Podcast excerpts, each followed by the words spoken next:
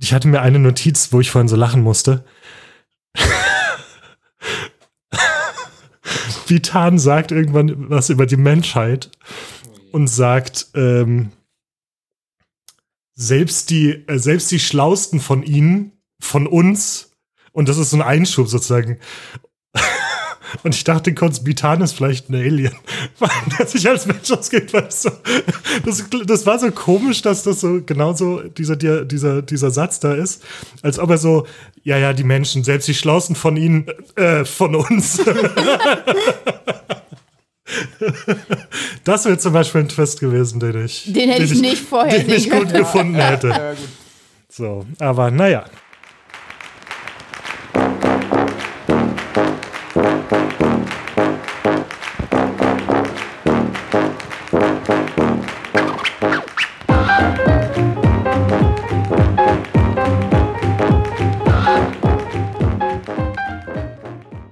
Hallo und herzlich willkommen zu Ein Beutel Bücher, dem Buchclub-Podcast. Wir sind Peter, Patrick, Doreen und wir treffen uns einmal im Monat, um ein Buch zu besprechen, das wir gemeinsam gelesen haben. Dieses Mal lesen, oder dieses Mal haben wir gelesen Old Bones, Die Toten von Roswell von Preston und Child. Genau, und wie jedes Mal werden wir ordentlich spoilern. Also wenn ihr nicht gespoilert werden wollt, dann haltet kurz inne, lest das Buch ganz fix und schaltet wieder ein. Ansonsten würde ich sagen, lesen wir, lesen wir los. Lesen wir gleich mal los. Oder losgelesen haben wir schon, jetzt legen wir los. Ach, und wo, wo ist Anna eigentlich heute? Wir sind ja eigentlich immer zu viert, wie die treuen HörerInnen wissen. Und ja, Anna ist eigentlich immer noch da. Wo ist sie heute? Na, die ist direkt aus den Flitterwochen zurückgekommen und musste jetzt erstmal umziehen in die gemeinsame Wohnung mit ihrem neuen Mann. Ah, er hat ja. echt immer was zu tun. Aber wir geben die Hoffnung nicht auf. Anna, sie, komm zurück, wenn du das hier beim Kistenpacken hörst. Wir vermissen dich. Deswegen sprechen wir heute zu dritt über dieses Buch, über, wie gesagt, Old Bones, die Toten von Roswell. Und Peter hat es sich ausgesucht und ich war ja in der letzten Folge leider nicht dabei, aber ich habe munkeln hören, dass Preston und Schalt und Peter alte Bekannte sind. Was ist da los, Peter? Erzähl mal kurz, warum hast du dir das ausgesucht? Äh, ja, wie du wahrscheinlich auch einfach aus der Folge weißt vom letzten Mal, äh, die du dir dann angehört hast. Ich habe ich hab als Jugendlicher tatsächlich äh, ein paar Romane von den beiden gelesen. Ich habe sogar auch versucht, äh, versucht nachzuvollziehen, welche das waren anhand der Wikipedia-Seiten mit mäßigem Erfolg. Und als ich gesehen habe, dass sie neues, neuen Thriller rausgebracht haben, war ich einfach so fasziniert, dass, dass es die immer noch gibt und dass sie immer noch Bücher schreiben. Äh, und ich war einfach gespannt, äh, mal reinzuschauen, ob, ob das mit meiner Erinnerung irgendwie noch übereinstimmt. Und früher, also ich habe auch mal kurz bei Wikipedia nachgelesen, ne? früher haben sie eine andere Reihe gehabt, das ist jetzt quasi eine neue Reihe, die sie gestartet haben. Das ist jetzt Band 3. Genau, ich glaube, die, die vorherige war die Pendergast-Reihe, ne, mit auch so einem FBI-Agenten, der, glaube ich, sogar namentlich erwähnt wird hier drin. Also es scheint zumindest im selben Universum zu sein. Mhm. Äh, aber genau, äh, in diesem Buch gibt es, gibt es zwei neue Hauptcharakterinnen. Okay. Und magst du das Buch in drei Sätzen für uns zusammenfassen? Ich kann es versuchen. Ich habe tatsächlich gar nichts vorbereitet gerade. Aber. Mann. Äh, genau, Die Toten von Roswell ist wie gesagt die dritte Band in der Old Bombs-Reihe um die beiden. Ah, nee, sind gar nicht. Ich wollte sagen, die beiden FBI-Agentinnen, aber es ist eine FBI-Agentin, Corey Swanson, und ihre Freundin oder Bekannte Nora Kelly, die äh, Archäologin ist. Und in, die, in diesem Buch äh, wird Nora äh, von einem Multimilliardär angeheuert, um bei einer Ausgrabung zu helfen, bei der Absturzstelle oder angeblichen Absturzstelle des, des UFOs in Roswell von 1947. Und nach anfänglichem Zögern, äh, ja, arbeitet sie dann tatsächlich mit an dieser Ausgrabung und äh, im Laufe dieser Ausgrabung werden zwei Tote geborgen. Das ist dann so ein bisschen der B-Plot für diese FBI-Agentin, um rauszufinden, was, was es mit diesen beiden Toten auf sich hat, die dort liegen. Und ja, das Ende, da erzählen wir nachher was, was, dann, was dann so rauskommt. Oh ja, das können wir gerne besprechen. Also, ich sag mal so, ich denke, da, darauf ähm, möchte ich später auch nochmal mit euch zum Ende der Folge hin ähm, darüber gerne sprechen. Die zwölfjährige Doreen hätte es geliebt, ja, weil Hm. das ist so eine Mischung aus Akte X, fand ich damals richtig, richtig cool und irgendwie auch Indiana Jones. So, ne, also vor allem jetzt der, der furchtbare vierte Teil, an den musste ich oft denken, an den Kristallschädel, weil wenn man sich dieses Cover anguckt, Ja. das ist so eindeutig. Ja. Sieht aus wie dieser Kristallschädel in, äh, im vierten Indiana Jones, Ja. der nun ja umstritten ist. Ähm, ja, die zwölfjährige Doreen hätte es geliebt, die etwas ältere Doreen, doppelt so alt. Ähm, die ist da ganz anderer Meinung, aber ich, ich will nachher auf jeden Fall, möchte ich noch wissen, ne, was habt ihr als, da outen wir uns, was wir alles so in der Jugend gelesen haben, was uns heute vielleicht sogar peinlich ist. Ich hab da was, aber erst zum Schluss der Folge. Und ihr habt jetzt vielleicht schon gemerkt, also ich, ich habe viel über dieses Buch zu sagen, aber eigentlich kaum was Gutes tatsächlich. Und lass uns mal anfangen bei den Charakteren. Ja. Mein Gott, wie flach sind die denn? Also, das ist so, könnt ihr mir, das würde mich wirklich mal interessieren, könntet ihr mir die Hauptcharakterin, ja, Nora, was macht die eigentlich aus? Und was unterscheidet die von, wie heißt die andere, Cory? Corey Swanson. Mhm. Kann, kann mir das jemand sagen? Sie ist Archäologin.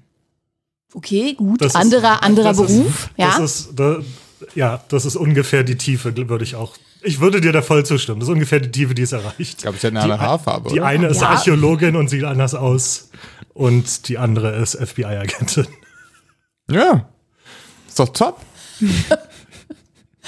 Also, oh, also, ne, alle Charaktere finde ich sehr, man könnte, also ich würde nicht mal sagen, dass die stereotypisch sind, weil Nee. selbst dafür haben sie zu wenig Charakter einfach, ne? Also zu wenig Tiefe. Da ist, Ich meine, es gibt so ein paar Nebencharaktere, die ganz witzig sind. Äh, Auch nicht wirklich tief, aber äh, dieser, wie heißt er, Bitan, ist der, ich weiß gar nicht mehr, was offiziell seine, sein Doktor war, aber das ist so ein bisschen der Alien-Spezialist in diesem Team. Äh, und den fand ich irgendwie, der war so, der war ziemlich skurril, der wurde ziemlich skurril dargestellt und das, das hat ihn irgendwie interessant gemacht.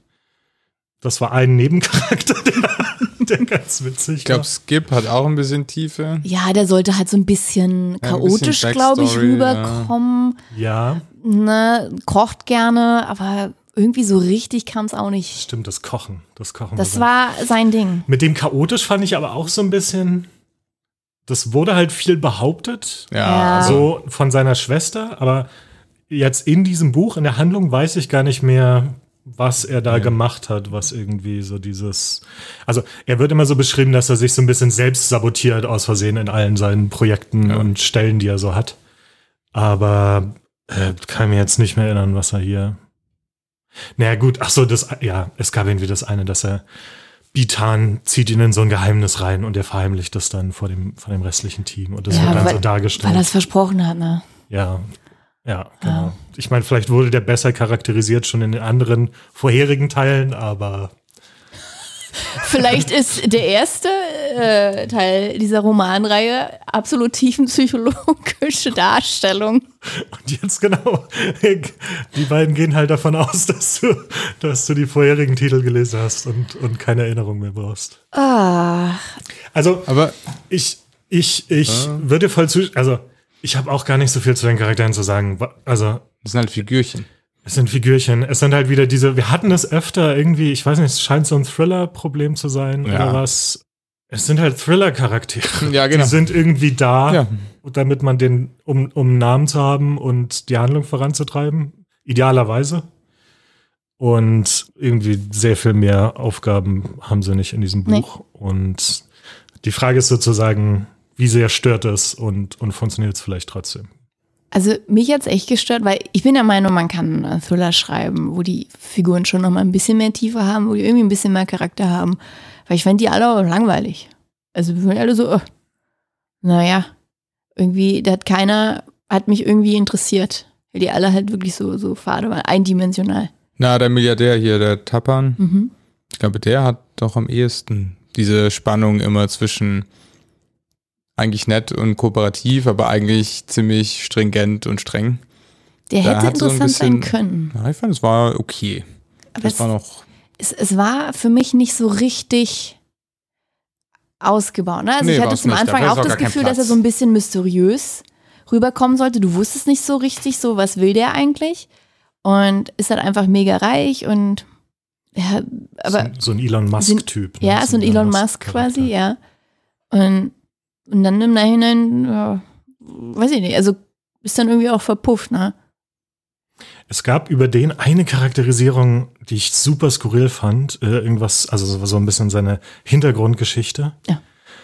Und zwar, also ich, ich erzähle es nochmal, um, so, ich, ich will mal hören, ob euch das aufgefallen ist. Er redet, er unterhält sich mit Nora, glaube ich, über irgendwas Wissenschaftliches und dann ist sie ganz überrascht, dass er so detailliertes wissenschaftliches äh, Wissen hat, sozusagen. Und dann erzählt er irgendwie so eine Geschichte, dass er ja, sein Vater war irgendwie Künstler und hat ihn versucht, so in die dichterische Richtung zu lenken und so.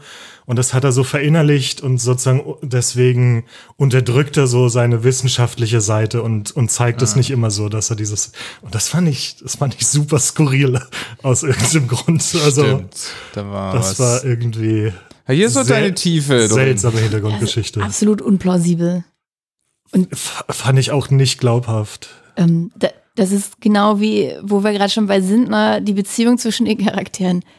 Ey, na, er und Nora fangen dann was miteinander an. Und Aus dem Nichts. Aus dem Nichts, ne? Also ich, ich habe gemerkt, dass es so ein bisschen angedeutet Ja, wurde, doch, schon. weil dann kam immer so, er legte seine Hand auf ihre Schulter. Und dann ist so, Ja, und sie hat auch schon. Also, und, und sie hat gemerkt, dass er lange Beine hat. Das war einmal so, er lief mit seinen langen Beinen irgendwo lang und dann hatte ich schon so, okay, da, da wird was angedeutet. Ähm, ja, und dann, dann küsst er die und dann äh, sind die da einen Abend lang in dem Wohnmobil, in dem Airstream. Und, und das, das machen die, es wird zweimal irgendwie beschrieben und danach, ich meine, das ist ja jetzt dieser Zeitraum, in dem sie da äh, auf dieser Grabung sind, der ist ja gar nicht so lange. Und ich finde es so geil, dass sie halt zweimal gibt es halt diese Beschreibung, dass sie sich irgendwie treffen und danach spricht sie dann, also quasi in ihren Gedanken immer schon von einer Beziehung.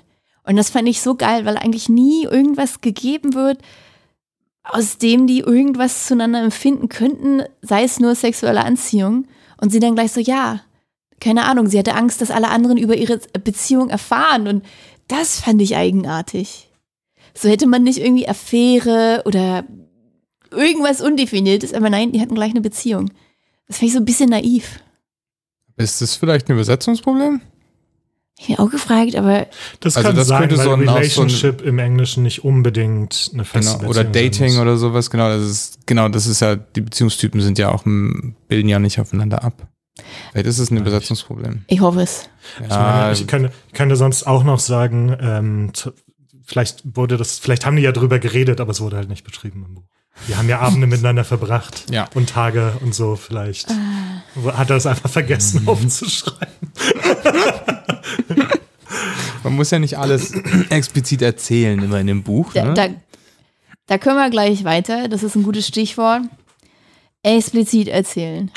Oh, also ich würde auch sagen, es ist wirklich schlecht erzählt. Es ist wirklich schlecht erzählt. Es tut mir leid, ich kann es ja anders sagen. Ich finde es richtig schlecht erzählt, weil eben nichts der Fantasie überlassen wird. Ne? Ist euch das auch aufgefallen? Ich finde, da wird immer sehr genau beschrieben, er ging dahin, dann machte er das. Auch die Dialoge, wenn zum Beispiel, die sind dann, ähm, nachdem die ganze, ne, nachdem sie in diesen Untergrund gebracht werden von, von dem Militär, Genau, es gibt dann- dann am, äh, am Ende sozusagen Genau. eine geheime Militärbasis unter, unter der. Ne, als es richtig losgeht, die werden gefangen genommen von äh, so einer Einheit, die eben dieses Wrack halt schützen möchte. Und der General Rush heißt der, glaube ich, wie der denen alles erklärt, das ist total unplausibel. Auch, dass er dann auch genau erklärt, okay, ich muss euch das jetzt erklären, damit ihr das und das versteht. So redet doch niemand. Ja, der General, der war, un, der war von vorne bis hinten unlogisch, weil er irgendwie ihnen alles mögliche nicht sagen will. Dann lässt er sie aber direkt da dran, dann lässt er sie Sachen mit dem Ding machen und dann geht alles schief. Wow. Und dann jagt er alles in die Luft. Also, Der, der General war, der war, der, den, das, da muss ich, muss ich zugeben, der war wirklich ein bisschen. Das war auch echt lustig, weil, also, was mich, echt, also was mich auch ein bisschen aufgeregt hat an diesem General ist, die ist genau als irgendwie jetzt Figur dazu da, irgendwie diese Exposition zu geben ne, und das alles zu erklären. Ja. Aber er macht es halt in einem Ton, Ja. dass er so, er verachtet so die, die, ähm, äh, die beiden, mit denen er da redet, so, dass er denen das erklären muss und dass sie Ja. so dumme Fragen stellen und so. Und sagt immer so Sachen wie, das sind Fragen, die haben wir schon vor Jahrzehnten geklärt, da waren sie überhaupt noch nicht am Leben und so. Und es war einfach so eine seltsame, es war ein richtiges Arschloch. Und es war einfach so eine seltsame Mischung, dass das dann aber irgendwie der Charakter ist. Er konnte nicht einfach ein Arschloch sein, sondern er musste als Funktion im Roman trotzdem noch die Informationen an den Leser rüberbringen. Und das war so eine seltsame Kombination. Ja, ja. Ja, ansonsten, es gab ja schon auch Sachen, die implizit erzählt wurden. Was denn? Zum Beispiel der wiederum Undercover-FBI-Agent. Als der zum Beispiel losfährt, das Kapitel, äh, morgens, als er eingeführt wird, wo er irgendwie morgens losfährt und dann wird irgendwie so ein bisschen, wird nämlich gar nicht so richtig erklärt, dass seine Frau eigentlich tot ist. Und dann gibt's diese, diesen Überfall in der Tankstelle, den er da irgendwie klärt, wo dann am Ende einfach nur kurz erwähnt wird, dass er halt die Pistole hinten im, äh, genau. Das hatte ich mir sogar markiert und auch gemeint, das ist eigentlich eine ziemlich coole. Da würde ich dir zustimmen. Ja, die war ich, das, Das ist eigentlich eine starkes ziemlich Kapitel. coole Art, einen Charakter einzuführen, weil genau, es wurden Sachen irgendwie nicht offensichtlich, also genau das, was du meinst, ne? Es wurde nicht gesagt, Ja, hier der er. FBI-Agent Lime steigt in seinen Wagen, sondern das war dann so ein Reveal am Ende des Kapitels. Und auch in anderen Situationen tatsächlich, also genau, dieser Charakter Lime, der gehört ja dann irgendwie zu dieser super geheimen Organisation, die sich mit diesem UFO beschäftigt und infiltriert dann das FBI und wird da irgendwie eingesetzt als neuer Chef von Nora Kelly. Und das war, glaube ich, auch ganz cool gemacht, weil man hat dann vorher so ein paar Szenen gehabt, wo so angedeutet wird, dass da irgendwas Seltsames vor sich geht mit diesem Typen. Und dann sozusagen trifft, es gibt Kapitel, wo sie einen neuen Boss trifft und so und sich mit ihm unterhält und der ist super nett. Und dann am Ende erfährt man, dass es dieser Leim ist, der irgendwie verdächtig ist. So. Und dann merkt man schon so, oh, da passiert irgendwas. Und jetzt, wo du das so sagst und wir so drüber reden, frage ich mich, ob welche Kapitel Preston geschrieben Ja. hat und welche Child geschrieben Ja, hat. das Ja. habe ich mich auch schon Ob gefragt. es da einfach einen Unterschied gibt oder wie die arbeiten, ob die an allen gemeinsam gearbeitet haben. Also es Ja. würde passen, ne? wenn, wenn manche dieser Kapitel Ja, weil das, das stimmt, das ist mir auch positiv aufgefallen. Auch dieses, es wird, ähm, als man ihn das erste Mal kennenlernt, also diesen Lime, da wird halt sein kastanienbraunes Haar erwähnt. Ist ja auch, äh, ja auch so ein bisschen eigenartig. Naja. Und dann bringt er ja den Vorgesetzten von Nora um, den Morwood. Und da erfährst du halt auch nicht, du erfähr, siehst es halt so ein bisschen aus der Sicht von Morwood, ne, wie er dann auf einmal da in diesem Labor von hinten angefallen wird und mit irgendeiner Flüssigkeit wird ihm gespritzt. Und dann erfährst du halt, wie dieser unbekannte Mensch da irgendwie dieses ganze Labor sabotiert und dann halt wie so eine Art Brand quasi fingiert. Und zum Schluss ging dann der Mann mit dem kastanienbraunen Haar irgendwie aus dem Labor. Und dann weißt du, ah, das ist der. Und das fand ich auch ein bisschen gut gemacht. Und ich finde auch, das hat sich vom Rest unterschieden. Naja, also ich habe ein einziges Mal mit einem Kumpel sowas angefangen, so ein Buch mit äh, zu zweit zu schreiben und wir haben es genauso gemacht. Es gab halt zwei Handlungsstränge, es gab zwei, zwei Orte, zwei Figuren und Ja. einer schreibt ja das andere und das andere immer im Wechsel und du liest dann immer, was der andere gerade geschrieben hat und versuchst es halt dann irgendwie logisch weiter zu spinnen. Also ich glaube, das ist schon eine sehr natürliche Art und Weise, das zu schreiben. Es Wenn ist man jetzt zu zweit nicht, schreibt. Es kommt mir, es kommt einem wie eine offensichtliche Wahl vor, wenn man Ja. es zwar dann ein Buch schreibt. Ja. So was haben wir in der, in der Grundschule immer aus Spaß gespielt. Kennt ihr das? Wenn man Wenn ihr so ein Satz Blatt, du schreibst einen Satz, dann knickst du das um Ja. irgendwie und dann, Das letzte Wort muss sichtbar sein oder irgendwie so. ja, ja, genau daran genau. erinnert mich das. Ja, ja, sowas hat es. Also ganz so schlimm fand ich es nicht. Und auch, also, ich fand es jetzt schriftstellerisch auch kein Meisterwerk, aber zumindest die Handlung war nicht langweilig, würde ich sagen, Ja. über große Teile der. Also ich Ja. wollte schon so in der Mitte dann irgendwie auch schon wissen, was da jetzt rauskommt und wie es weitergeht und, Ja. so, und wer Also- diese beiden Toten sind. Würdet ihr sagen, dass es spannend war? Nicht, also nicht jetzt irgendwie, dass ich an der, auf, wie sagt man das im Deutschen? Auf der Stuhlkante saß. Ja, ähm, ja. auf, Auf deinem Lesestuhl. Auf der, auf der Kante meines Sitzes. Also nicht so, so oh, ich kann nicht aufhören zu lesen, weil das so spannend ist. Aber es war schon, ja, nee, ich will, will schon interessant ist vielleicht. Ich, ist auch nicht das richtige Wort, aber ich wollte schon wissen, wie es weitergeht. So. ja. Ja, da kann ich mich, ja. Obwohl das Ende habe ich, schlimmerweise, das Ende habe ich tatsächlich am Stück gelesen. Ab wann ging das Ende für dich los? Ich glaube, als sie überfallen werden. Wo dann die Action anfängt. Ja, ja, wo dann das Boom, Bam anfängt. Ich hatte nämlich auch, also äh, für mich war das, naja, also ich habe mich die ganze Zeit gefragt, wann geht's dann endlich los? Und also ich fand es dann zum Ende hin, wo das auch aus meiner Sicht spannend. Und das war wirklich, ich glaube für mich schon so ein bisschen, als die dann diese zweite Ausgrabungsstätte gefunden, also angefangen haben. Und dann haben die da irgendwas ganz stark Metallisches gefunden. Mhm. Aber das ist ja direkt vor dem Überfall, glaube ich. Ja, ja. Sie graben das aus und dann geht's los. Ja. Ja, ja. Also das wurde spannender und ich glaube, da waren noch ein paar Cliffhanger in den Kapiteln drin. Dann war es für mich auch spannend. Wobei, naja. Also zum Schluss fand ich dann halt auch wieder dieses ganze, das, diese ganze riesige Action-Szene, die sich dann da irgendwie abgespielt hat. Ja, also Du darfst die Atombombe nicht vergessen. Bitte? Was? Essentiell. Atombombe? Ja, natürlich. Wo das als Atombombe, be- die, die dann die Basis in die Luft sprengt? Ja. Wo das als, ist es ein Nuklearsprengstoff? Ich bin mir ziemlich sicher, dass es ein Nuklearsprengstoff ist. Wie Sprengkopf. kommst du darauf? Stand das im Buch? Daran kann ich mich nicht erinnern. Nee, das stand da nicht. Gucken wir nachher nach. Hab mir wieder was ausgedacht. Also Aber es war was sehr stark explodiert. ja, eben. Also was, was in der Größe was zerstören kann. Aber Okay, gucken wir nachher nach. auch nicht so stark, dass es das UFO zerstört hat, oder? Nee, das war Erinnere ich ja, das UFO hatte nicht mal einen Kratzer. Ja. Das war ja der Das- Punkt. Das ist Das UFO. UFO, das, ist ja aber auch, was ist das UFO eigentlich, ne? Also irgendwas, was scheinbar ja auch die Form verändert, was unkaputtbar ist. Und wenn ich es richtig verstanden habe, dann haben die, Es war ja kaputt. ja, so ein Da bisschen. war ja so ein Loch drin. ja, und dann haben die aber diesen Würfel, diesen grünen Würfel, den ja ähm, Nora und die anderen halt ausgraben. Das war quasi, wenn ich es richtig gelesen habe, die künstliche Intelligenz dieses, ja, die. Steuereinheit. was mir auch ein bisschen enttäuscht hat. Ich dachte, das ist ja gar kein richtiges Lebewesen, das ist jetzt irgendwie Technik. Das ist jetzt deine Definition. Was Aber- ist für euch? Moment, wären Lebewesen besser gewesen als Außerirdische? Ich habe voll drauf gewartet. Ne? Also es, es war ja auch, das fand ich ein bisschen nett. Damit hatten die ja auch vorher ganz am Anfang halt gespielt, weil du erwartest, okay, Area 51, Roswell, die finden jetzt UFO-Skelette. Und ich dachte auch ganz, ganz am Anfang, ne, als sie diese beiden Leichen da ausbuddeln und dann, dann sehen die ganz komisch aus und haben so komische Haut. Da dachte ich so, oh mein Gott, die haben jetzt Aliens gefunden. Und aber dann waren es ja im Nachhinein halt ähm, einfach nur von Säureangriffen entstellte Menschen. Ich finde auch, dass auf dem Cover der eine Schädel ist so, so ein bisschen Ja, das- verlängert, ne? das ist mies, ja. Das, ist schon ziemlich mies. Das ich ist habe das, nämlich was auch. Dorian meinte mit dem Kristallschädel-Referenz. Ah, okay. Weil der Ich habe das diesen Indiana genauso aus. Jones Film Ja, da sehen die so aus. nicht auf dem Schirm. Der Blick. Also Der das, Lorenz schaut da muss ich jetzt gerade. schockiert gucken. Ja. Hast du geschafft.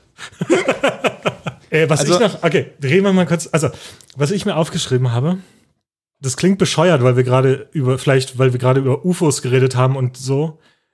Ich war ein bisschen enttäuscht, dass er die offensichtlichste Auflösung am Ende gewählt hat. Ja, ja, Also- ja, das, ja. Weißt du, also irgendwie habe ich was clevereren Twist erwartet. Aber sozusagen, wenn ich, ich dieses Setup habe, wir graben in Roswell, wo angeblich so ein UFO gelandet ist und so, und am Ende kommt raus, das war wirklich ein UFO und es gibt wirklich eine Verschwörung und das ist alles richtig mit diesen Verschwörungen. Das war irgendwie, auf, auf so eine komische Art war das einfach die Das ist- offensichtlichste Lösung, die er da gewählt hat. Das ist das, was es für mich spannend gemacht hat die ganze Zeit lang, weil es ist immer so hin und her schwankte zwischen, ah, die finden wirklich ein UFO, Ja. ah, nee, ist totaler Quatsch, das ist irgendwas anderes. Ah, sie finden ein UFO und dann ging es immer hin und her und hin und her und am Ende dann, ja. Obwohl, ich war ein bisschen happy, dass es auch ein UFO war, weil das UFO war ganz nett eigentlich so. Es war, Das was war ganz UFOs nett, angeht, ein ganz nettes ich- UFO. Aber dann fand ich dafür, dann hätte ich, glaube ich, am Ende gerne noch mehr über das UFO erfahren. Ja, stimmt. Mhm. Und diese Alien-Zivilisation und so. Eigentlich war das auch wirklich, wenn man sich überlegt, ne, wie wenig Raum dieses UFO bekommen hat, auch generell. Das meiste ging wirklich um diese Ausgrabung, um diese FBI-Rangeleien, um die verschiedenen Untergruppen vom UFO selbst, für zehn Seiten oder so. War auch ganz klassisch, glaube ich, ne? Das war einfach dunkler Wald, so von der Hypothese. Dieses. Das habe ich nicht mehr gelesen. Wenn du was über die Alien-Zivilisation lernen wolltest, das stand ich, da drin. Irgendwann, irgendwann lese ich es nochmal, aber Okay. ich war vom ersten Teil noch nicht ganz so begeistert. Ach so, jetzt hab ich Äh, jetzt, Wir- jetzt wir- müsst ihr Okay, jetzt mich muss mal ich, jetzt muss ich zurückspulen. Ja, Ja. du beziehst dich gerade auf das Buch Der dunkle Wald. Ach so, du. Genau, auf die- ich, ich bezog mich gerade auf das Ende ähm, erstmal von dem Buch äh, oder dachte, dass du darüber Jetzt hier redest. von Old Okay. Bones, das Ende Genau, also ja. diese Theorie, dass ähm, das Weltall voll ist von bösen Zivilisationen und wer sich zu klar erkennbar gibt, der ähm, wird sofort angegriffen und ausgelöscht. Das ist die dunkle Wald-Hypothese. Und sozusagen das ist eine- Erklärung dafür, warum wir keine Signale von, von außerirdischen Zivilisationen sehen. Zum Beispiel, weil alle, die was senden könnten, sobald sie senden, ausgelöscht sind. Genau. Und das ist ja, was hier eigentlich, also die, diese Idee ist nicht neu, die da erzählt wird. Und es ist doch auch die Erklärung, warum diese Sonde ausgeschickt wurde. Dass es da so eine, so eine Wolke gibt, die alle möglichen Sachen auf, aufmampft und den Planeten zerstört hat. Ja, zum Schluss ähm, kommen ja die Worte versteckt euch. Genau. Ja. Aber, sozusagen, das ist aber das, diese Sonne meine an mit sich war ja ein Warnsignal Ja. an, Ja, das meine ich. andere. Genau, sozusagen. genau. Ja. Es gibt ja eine Star Trek-Folge, die so ist übrigens. Aber da fand ich halt auch, also ganz zum Schluss, da hat er dann einfach das auch nicht mehr begründet. Also wo, wurde irgendwie begründet, woher die das auf einmal wissen? Ja, doch, ja klar, weil sie das, die CPU eingesetzt haben und dann hat die angefangen in verschiedenen Sprachen. Nee, die hat es gezeigt. Sie hat es gezeigt. Aber da waren, ach so, okay, ja, stimmt. Da Das waren aber so Details drin, so Zeiträume zum Beispiel. Da war irgendwas, dass es diese Zivilisation vor 10 Millionen Jahren losgeschickt hat oder so. Ja, ist doch Waren so egal. Details Details, drin, Details, Peter, das, das ist doch. die Es ist irgendwas- auch geil, dass eine Militärorganisation, die Forscher anstellt, um mit diesem Ding zu interagieren, es in 50 Jahren nicht geschafft hat, den Würfel da wieder einzusetzen. Weil sie hatten ja noch mehr Würfel. Hatten sie? Woher willst du es Ich wissen? dachte, es war der dritte Würfel, den sie gefunden haben. Aber scheinbar Weil ein dieser, gelesen. Würfel, der da dann eingesetzt wurde, war ja der, den sie Ja, genau. gerade ausgegraben hatten. Sozusagen. Genau, ich dachte, sie hätten noch mehr von diesen Dingern gehabt. Da bin ich mir jetzt nicht. Okay, aber der andere Es- Sache, es warum stimmt haben sie an schon. der Absturzstelle nicht tief genug gegraben, um, weil scheinbar so tief musste man ja scheinbar nicht graben, bis Metall Nee. angezogen wird. Also es war so, nee.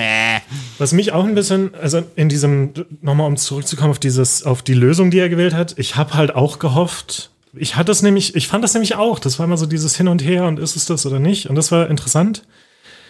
Und ich habe so gehofft, dass halt diese Körper irgendwie eine stärkere Verbindung haben zu diesem Roswell-Ereignis von damals. Mhm. Also sozusagen die, die Leichen, die, sie- die Skelette, die sie da finden. Aber im Endeffekt war, waren die ja komplett unrelated, oder? Also, das waren halt Spione, es waren angeblich sowjetische Spione, die das Atomprogramm ausspioniert haben. Was absolut nichts mit diesem UFO-Absturz. Die einzige Verbindung ist, die wurden umgebracht dann von der gleichen Organisation, die, was dann diese UFO-Organisation geworden ist. Und, und auch noch, äh, das fände ich auch so, naja, platt. Der Vorgesetzte Morwood, sein erster richtiger Fall war halt ähm, der Mord von einem Wissenschaftler, der einfach nie aufgelöst wurde. Und es war super mysteriös in den 90ern. Und dann, na, als sie diesen neuen Fall jetzt hier angehen, dann geht er irgendwie zu so einem alten Buddy. Also jetzt, als sie den neuen Fall halt angehen mit den zwei Leichen, dann geht er zu seinem alten Buddy, das ist irgendwie Nobelpreisträger und der sagt auch gleich erstes, glaubst du, das hat mit diesem mysteriösen Mord aus den 90ern zu tun? Ich dachte so, warum? Es gibt überhaupt keinen Zusammenhang. Und aber er hatte recht. Ja, ganz zum Schluss äh, stellt sich heraus, dass ja diese Geheimorganisation auch wirklich diesen Wissenschaftler getötet hat. Und oh mein Gott, wie an den Haaren herbeigezogen ist das denn? Warum Nobelpreisträger? Er ist schlau. Ja, Warum ist der eigentlich tot am Ich meine, Ende? Das hab ich auch so nicht ein bisschen, so ein bisschen die, das Buch traut sich halt die Frage zu stellen, was von all diese Verschwörungstheorien wahr sind. Alle. Weißt du? Und dass irgendwie so die geheime Stradzieher-Organisation im Hintergrund gibt, die dann so Leute ermordet und so. Ich fand auch einen, einen lustigen Aspekt von diesem, also diese Organisation will ja dann auf jeden Fall verhindern, dass, dass wir sozusagen Kontakt mit den Aliens aufnehmen, weil die glauben, dass sie gefährlich sind. Und irgendwo ist der Satz drin, dass Speedhan, dieser skurrile Charakter, der immer so ein bisschen weird war, der gefährlichste Mensch der Welt sei, ja, stimmt. weil er halt so dieses Projekt vorantreibt, äh, Kontakt aufzunehmen mit diesen Aliens. Und das fand ich, das fand ich witzig und irgendwie fast schon clever. Also Es war in der internen Logik dieser Organisation komplett richtig. richtig. Und also wenn diese Verschwörungstheorien wahr sind, dann sind die Leute, die die daran glauben, sind halt, haben uns was Eigentlich voraus. jetzt, wenn du das so sagst, das ist wirklich ziemlich viel kopiert aus dem Roman Der schwarze Wald, äh, der düstere Wald. Der Schwarzwald. Der düstere der Schwarz. Ich glaube, so hätte sie es nicht verkauft, wenn sie es so gemacht hätte. Oh, oder da wären eine Menge Leute, eine Menge Leute wären sehr enttäuscht gewesen. Weil da gibt es nämlich genau, darum geht's, damit geht's los, dass sie nämlich ähm, Gravitationswellensignale ins Weltall schicken, um sich anzukündigen.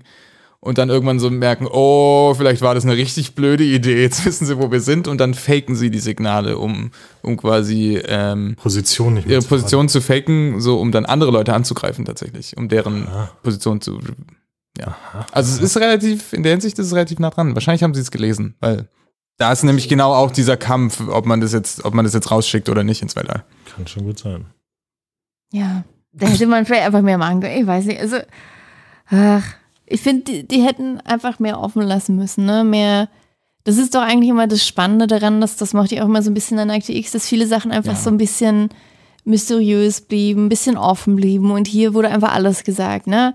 Hier wurde nicht nur gesagt, was wer wirklich in welcher Reihenfolge gemacht hat, sondern auch, wenn die miteinander sprechen, ne, auch in den Dialogen wurde einfach alles wirklich ausformuliert. Einer meiner Lieblings, einer meiner Lieblingssätze ist, ähm, als ähm, das Militär dann quasi da eingreift und dann irgendwie diesen einen Wissenschaftler erschießt.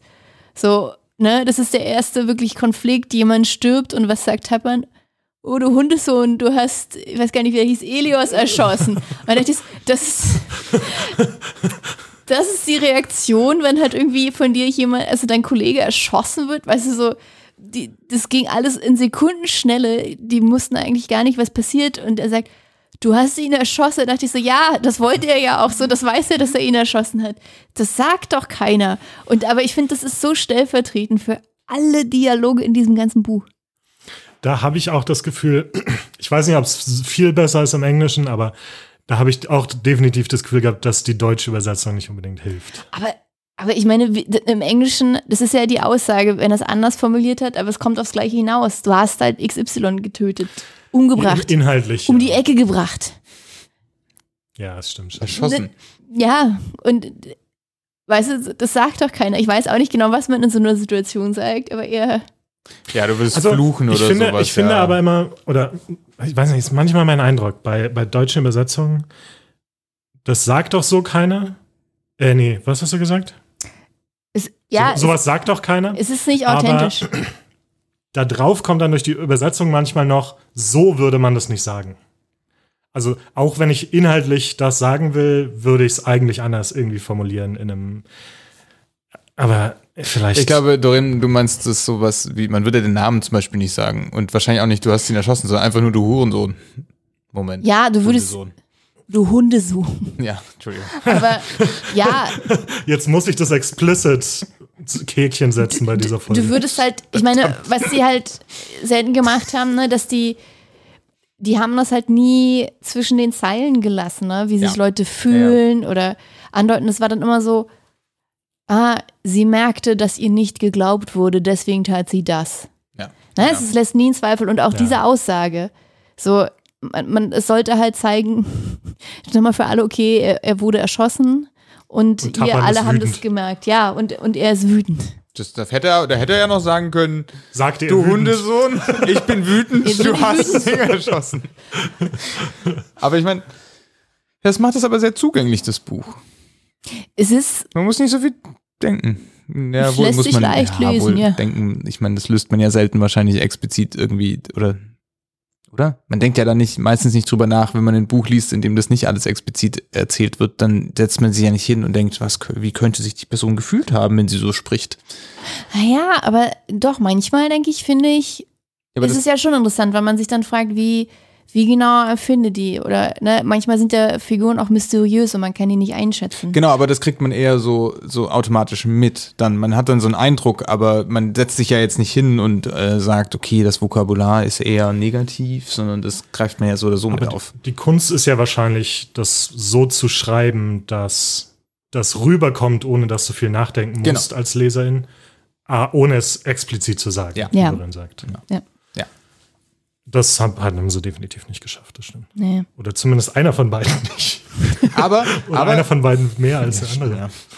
Darf ich mal darauf hinweisen, dass die haben etwas hinbekommen, was der gute Herr Rossmann nicht hinbekommen hat. Nämlich diese Details gut einpflegen. Diese ganzen Details von Pflanzennamen, Ohne, ohne Landschaftsnamen. Wikipedia zu zitieren. Ohne, genau, ohne dass es wirkt wie, warum steht jetzt hier der, die, die Fabrikationsnummer von diesem Helikopter? Sondern, So gut.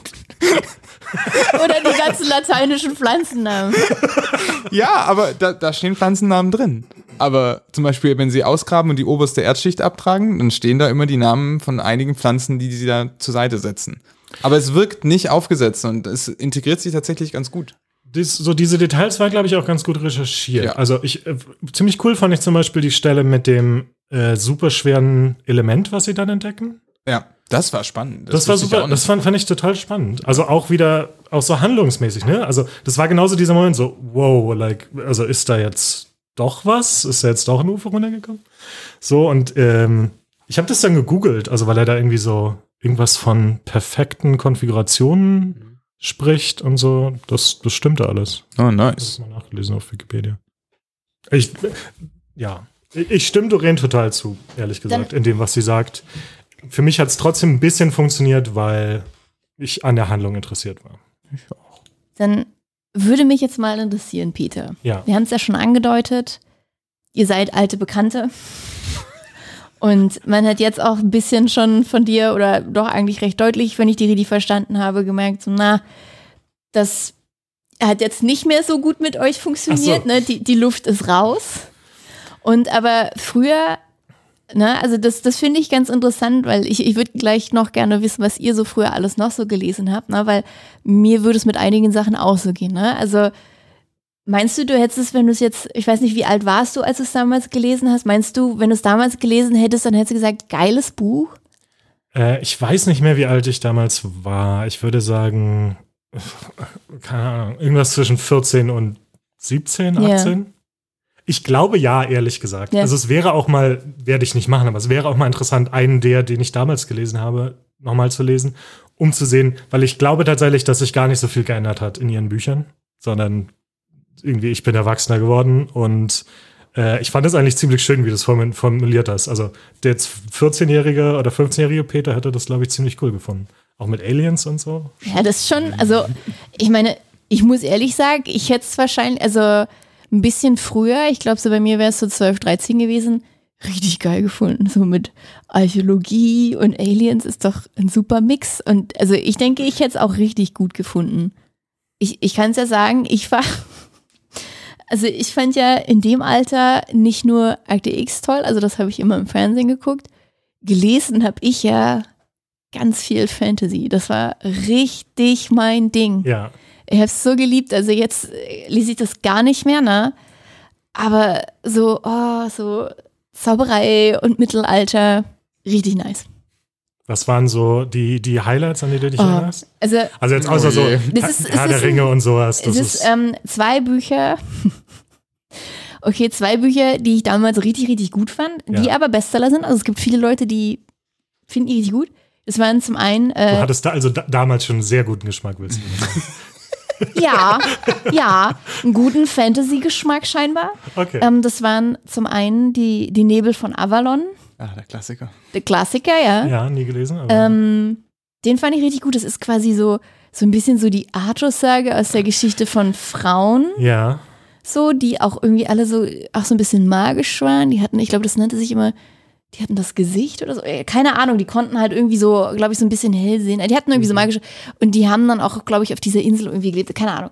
Und das fand ich richtig, richtig gut. Und ähm, den äh, Erdsee von, Ja, aber das, das fand ich auch richtig gut. das ist aber auch. Es sind, glaube ich, zwei, zwei. Klassiker. Ursula Le Guin. Ah, Die hat ja noch mal so eine ganze Fantasy-Sparte auch noch. Also das ist ein wirklich gutes Buch, muss man sagen auch. Das ist sehr schön geschrieben. Also kann ich jetzt halt, also ich meine, es sind ja zwei doch recht dicke Bücher. Also ich Mhm. glaube, Nebel von Avalon waren schon über 1000 Seiten und ich glaube, Erdsee war auch, Auch ein paar hundert. Ich, genau. ne, ich habe, ich, das war, ich weiß nicht, es war ein, ein Buch, was ich hatte.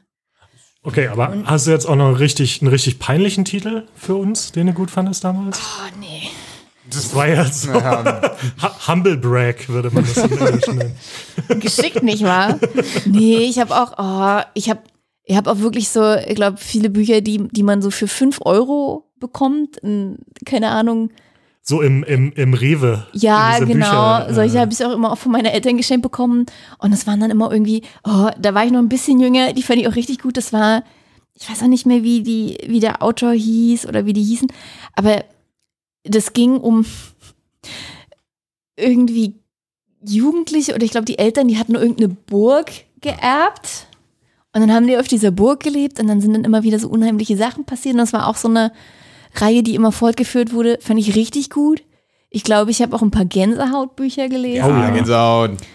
Ja, so ein Zeug fand ich richtig, richtig gut.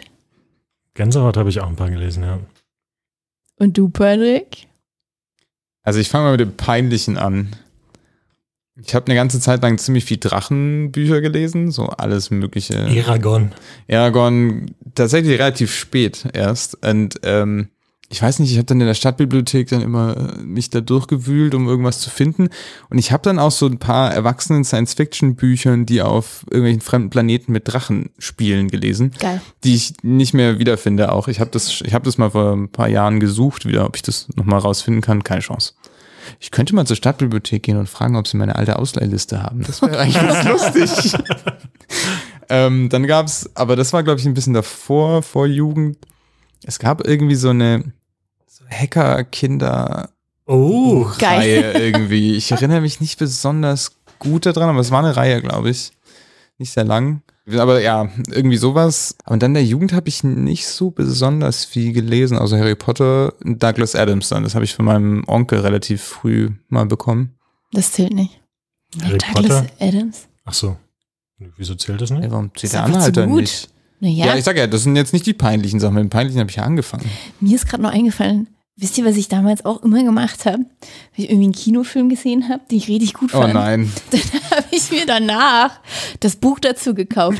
Und ich weiß gar nicht, dass, ob das jetzt heute noch gemacht wird, ne? aber ich hatte das Gefühl, dass, dass, dass sie dann immer versucht haben, schnell noch irgendwie einen Roman daraus schreiben zu lassen, dass sie dann noch was verkaufen können. Also es, Ja. Das Das waren- Buch zum Film gibt es Ja, immer noch. Genau? Gibt's gibt's noch? immer. Ja, ich denke. es war von irgendwelchen super unbekannten Autoren, glaube ich, die dann einfach schnell was zusammengeschrieben haben. So, Ja, nee, das sicher, weiß ja. nicht. Ich meine, es gibt ja immer den, den Zyklus, ne? Es gibt immer diesen Zyklus Roman, dann wird er verfilmt und dann wird der Roman nochmal rausgebracht als Ja.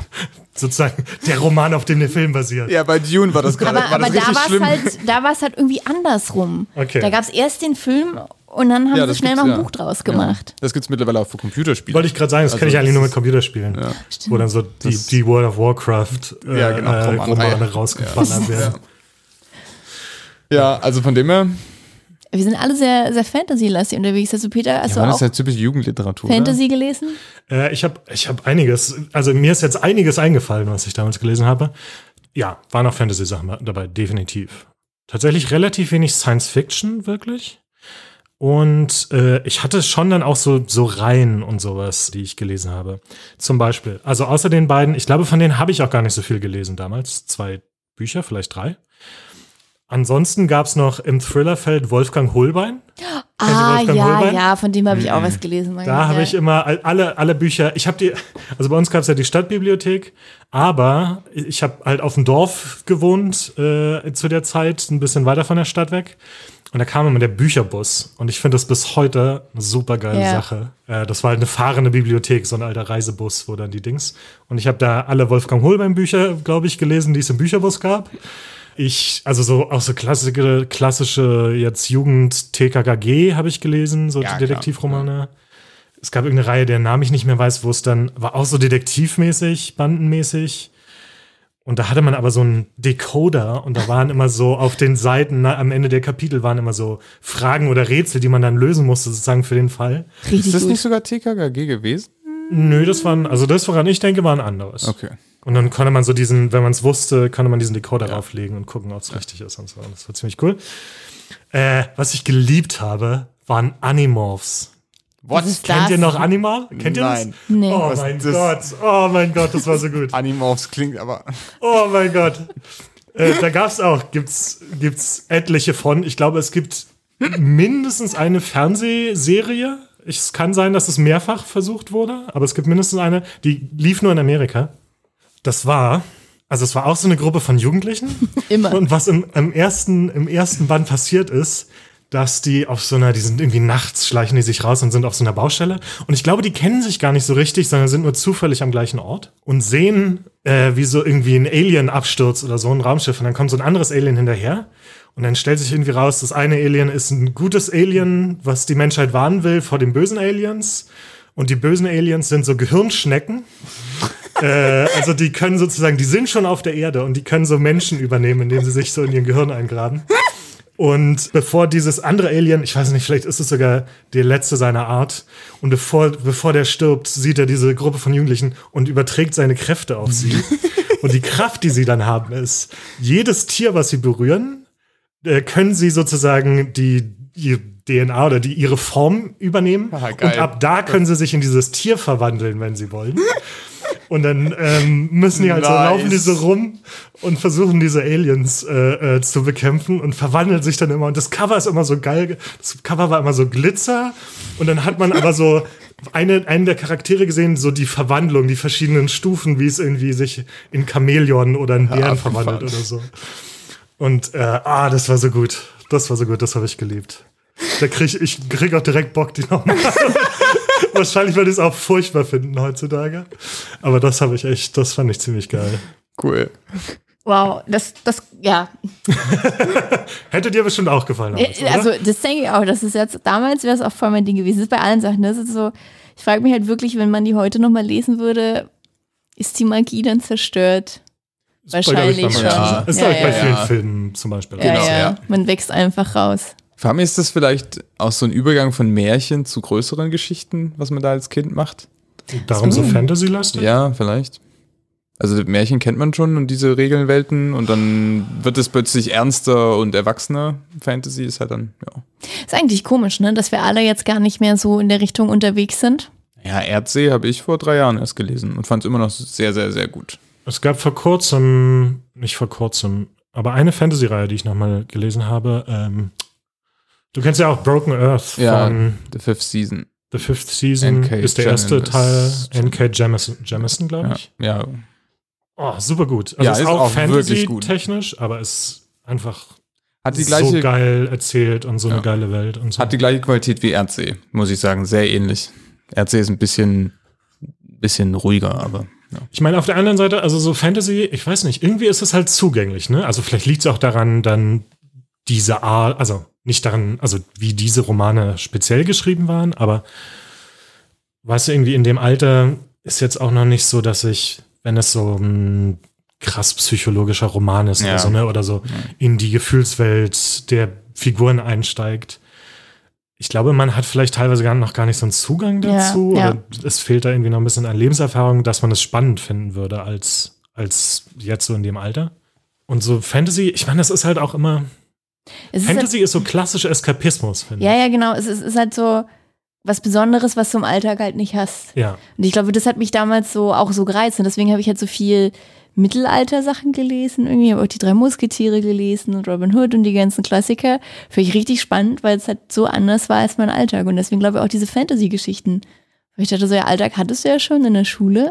Und ich denke auch, ne, dass man halt diese, diese, diese Tiefe, so, so psychologische Tiefe oder so Bücher, in denen so Wahrheiten zwischen den Zeilen stecken, das hätte ich da auch gar nicht wertschätzen können. Das hätte ich wahrscheinlich gar nicht verstanden irgendwie.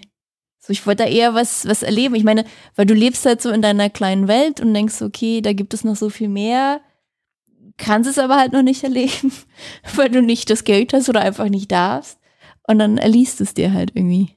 Da gibt es ja, ich weiß, ich zitiere das so oft, aber ich finde diese Idee einfach großartig, dass junge Menschen Kultur quasi konsumieren oder halt Bücher oder auch andere Sachen, weil sie verstehen wollen, was die Bandbreite ist an Gefühlen und Erlebnissen. Und ältere Menschen machen das rückblickend mehr im Sinne von, sie vergleichen das mit ihrem eigenen Leben. Was ja ein bisschen dem entspricht, was du gerade sagst, ne? Dieses, Ja. das sind Dinge, die dich nicht in meinem Alltag. Das ist ja auch so spannend, finde ich, wenn du als Jugendlicher dann das erste Mal irgendwie Liebes- oder Sexszenen liest. Dinge, die du eigentlich gar nicht in Erfahrung hast, dann sind das so, das macht so Welten auf. Genauso irgendwie Gewalt und so weiter und so fort. Das sind halt Dinge, die du erfahren kannst, ohne dass sie in deinem Leben vorkommen. Ja. Ja, so eine alte Inselbücherei-Aufsatz gewesen, in dem das mal fand den Gedanken ganz nett. Ja. Apropos Gewalt, ich schiebe das mal ganz kurz ein. Völlig übertrieben am Ende, oder? Ja, Diese eine Szene, die wollte ich ja auch noch, wie bekloppt die, Entschuldigung, wie, wie auch ist super irre. exakt und übertrieben detailliertes äh, geschrieben wurde, als Agent Lime stirbt. Achso, ja. Im Elektrozaun. Ja, und dann ja. wird genau beschrieben, dass seine Augen irgendwie einquellen und nacheinander so rausploppen. Musst du da ja auch War an das- Mars Attack denken? War das notwendig? Also, das fand ich fast schon lächerlich. Das, warum? Also ich, ich bring's auch, also ich, ich hatte es mir extra aufgeschrieben und ich sag's jetzt auch nochmal genau deswegen, weil ich auch so das Gefühl hatte, dass es überhaupt nicht zum Ton des Restes Ja. restlichen Ja, Buches Ja, das war ja, seltsam, die ja. ganzen, ja. Das war die ganze Zeit so ein, eher eine Abenteuergeschichte als ein Thriller, ne? Und auf einmal wird's aber auch, da war es ja auch nicht Thriller, da war es ja auch irgendwie Ja. einfach Action. Action, ja. Ja, nicht Äh, mal das, das war auch noch, es war Splatter dann auch noch. Also es wurde ja dann noch extremer. Als, Also, ja, genau, und wie sie dann und alle Soldaten da, die im Weg stehen oder auch nicht, also auch so völlig, also nicht, dass andere Gewalt gerechtfertigt ist in irgendwie Büchern oder so, aber halt tatsächlich sinnlose Gewalt, also Gewalt, die nicht motiviert war aus der Szene, weil sie hätten auch einfach zum Beispiel dann vorbeifahren können an den Leuten, aber sie schießen halt wie wild um sich, halt wie irgendwelche Actionhelden. Ja, super komisch. So, ich glaube, dann sind wir langsam am Ende dieser Folge angekommen. Und wie immer, ihr wisst es, stelle ich euch die Frage, wie hat euch das Buch gefallen und wie viel Punkte bekommt es auf eurer ganz eigenen individuellen Skala? Patrick, möchtest du anfangen? Ja, Dann los! ja. Es war jetzt nicht schlecht. Ich meine, was, was, was erwartet man? Das ist wieder so ein, dieses typische, was erwartet man, was hat man für einen Anspruch an so ein Buch? Also, ich hatte jetzt halt auch nicht viele Ansprüche. Und die sind, also bis auf das Ende, das fand ich schon so ein bisschen bescheuert. Von dem her vielleicht fünf von zehn. Das ist ja schon ein bisschen schlecht für mich eigentlich. Meine Skala geht, glaube ich, nur von fünf bis acht oder so oder neun. Wie gesagt, also ich fand es eigentlich ganz unterhaltsam. Ich fand das hin und her, ob das jetzt wirklich ein UFO ist oder nicht, ganz, ganz cool. Sonst, es war halt so ein Thriller und dann gegen Ende wurde, ist irgendwas schief gegangen, ich weiß auch nicht. Das war so ein bisschen doof. Okay. Auch wenn ich das sehr gern gelesen habe, also sehr schnell gelesen habe am Ende, aber ich fand es einfach wirklich auch doof. Ich kann mal weitermachen. Ich habe dieses Mal habe ich auch eine, eine eigene Skala mehr ausgedacht. Es ist die Octopus-Skala. in, in, in Anlehnung an äh, den Zorn des Oktopus nachzuhören in Folge, ich weiß nicht welche, aber wir haben drüber gesprochen. Hört es euch an, wenn ihr es noch nicht getan habt. Und ähm, fünf Oktopus ist halt wirklich, fünf Oktop oder Oktopoden sind ganz, ganz, ganz, ganz furchtbar. Genau, und ich würde dem Buch tatsächlich, also von, von eins bis fünf, genau, wobei fünf das absolut furchtbarste ist. Okay. Also fünf ist quasi der Des Oktopus. Sorry, ich fand es wirklich nicht gut. Ähm, und ich würde dem tatsächlich zwei Oktopoden auf der Oktopodenskala geben. Ah, okay, immerhin. Also Das es hat, aber, das ist ziemlich gut. ja. naja, also, ja, ein Oktopod ist immer noch ein schlechtes Buch. ja, es, ist- es ist, es ist eine Negativskala, definitiv. Ach Es so. ist- Es ist ein bisschen kompliziert, oder? Ja, aber Moment, okay, also, also, also fünf ist so das schlechteste Buch, was man sich vorstellen kann, und eins ist ein ziemlich schlechtes Buch. Ja, so mittelmäßig. Okay, okay. Und, und ich würde dem schon doch deutlich zwei Oktopoden geben. Das war einfach, also die, keine, die Charaktere hatten keine Tiefe. Die Handlung hat mich auch erst wirklich nach über der Hälfte mitgezogen. Ah ja, und die Dialoge, ihr, ihr habt's alles ausgeführt, ne? Auch das Ende ganz furchtbar. Aber es war halt gleichzeitig, ne? Ich meine, bei dem Rossmann-Roman, da war es ja nochmal viel verrückter. Da, da waren ja auch so viele eigenartige Details drin, wie die äh, lateinischen Pflanzennamen, die wir da hatten und so. Also da war viel noch abstruser oder die Frauenbilder aus den 50ern. Deswegen war der definitiv eher fünf Oktopoden und der nur zwei. Darf ich eine Frage und, stellen? und zumindest haben sie es auf ungefähr der Hälfte der Seiten Ja, geschafft. das auch Ja, noch, ne? ja. Also, Das stimmt. Das hast du jetzt schon ein paar Mal gesagt bei den Thrillern mit den flachen, eigentlich bei jedem, glaube ich, mit den flachen Charakteren. Würdest du jetzt, aber würdest du dann in dem Roman wenigstens, der, der total interessante, ausgefahrene äh, Charaktere hat und deren Innenleben nicht super explizit, aber dafür total subtil erklärt, wenn der aber einen langweiligen Plot hat, würdest du dem das dann wenigstens vorwerfen oder Also, Den langweiligen Plot meinst du? ja, genau, weil ich meine, es sind Nee, halt Thriller. Ja, also ich sag mal Also, so, das ist mir klar, dass es nicht bei, ich, ich finde, es muss auch nicht bei einem Thriller sein, dass es halt jetzt extrem tiefe Charaktere hat, überhaupt nicht, weil ich glaube, darum geht's nicht, dafür ist nicht die Zeit. Aber da hätte man schon noch was rausholen können. Ja, Die okay. hätten schon noch mal ein bisschen mehr Eigen, irgendwie Eigenarten haben können oder irgendwie ein bisschen plastischer sein können. Ähm, und es wäre trotzdem gegangen. Okay. Ich gebe dem Buch die durchschnittlichste Bewertung, die man in diesem Podcast bekommen kann, nämlich sieben von zehn Sternen. Ja, ja das ist sechseinhalb oder sieben, ja. nee, aber nee, nee, das, wird- scheint nur das so sieben, viel, weil sieben, wir ab, sieben, sieben von zehn ist immer das, was Patrick gibt, wenn's, wenn er so denkt, äh, äh, ja. glaube ich. Weil ich finde, äh, es ist halt absolute Standardkost, war so mein Eindruck. Genau, das hängt so ein bisschen mit den Erwartungen zusammen, wahrscheinlich, wie Patrick meinte. Ich wird dir in den allermeisten Punkten recht geben, Doreen, außer dass mich die Handlung schon so ein bisschen interessiert hat. Und ich auch enttäuscht war am Ende, wie gesagt, dass er ausgerechnet die eine Lösung genommen hat, die sich die ganze Zeit schon angebahnt hat und dann nicht irgendwie noch ein interessanter Twist. Ich glaube, das hätte es so ein bisschen retten können, noch mehr für mich, wenn, wenn er am Ende irgendeinen interessanten Twist gehabt hätte.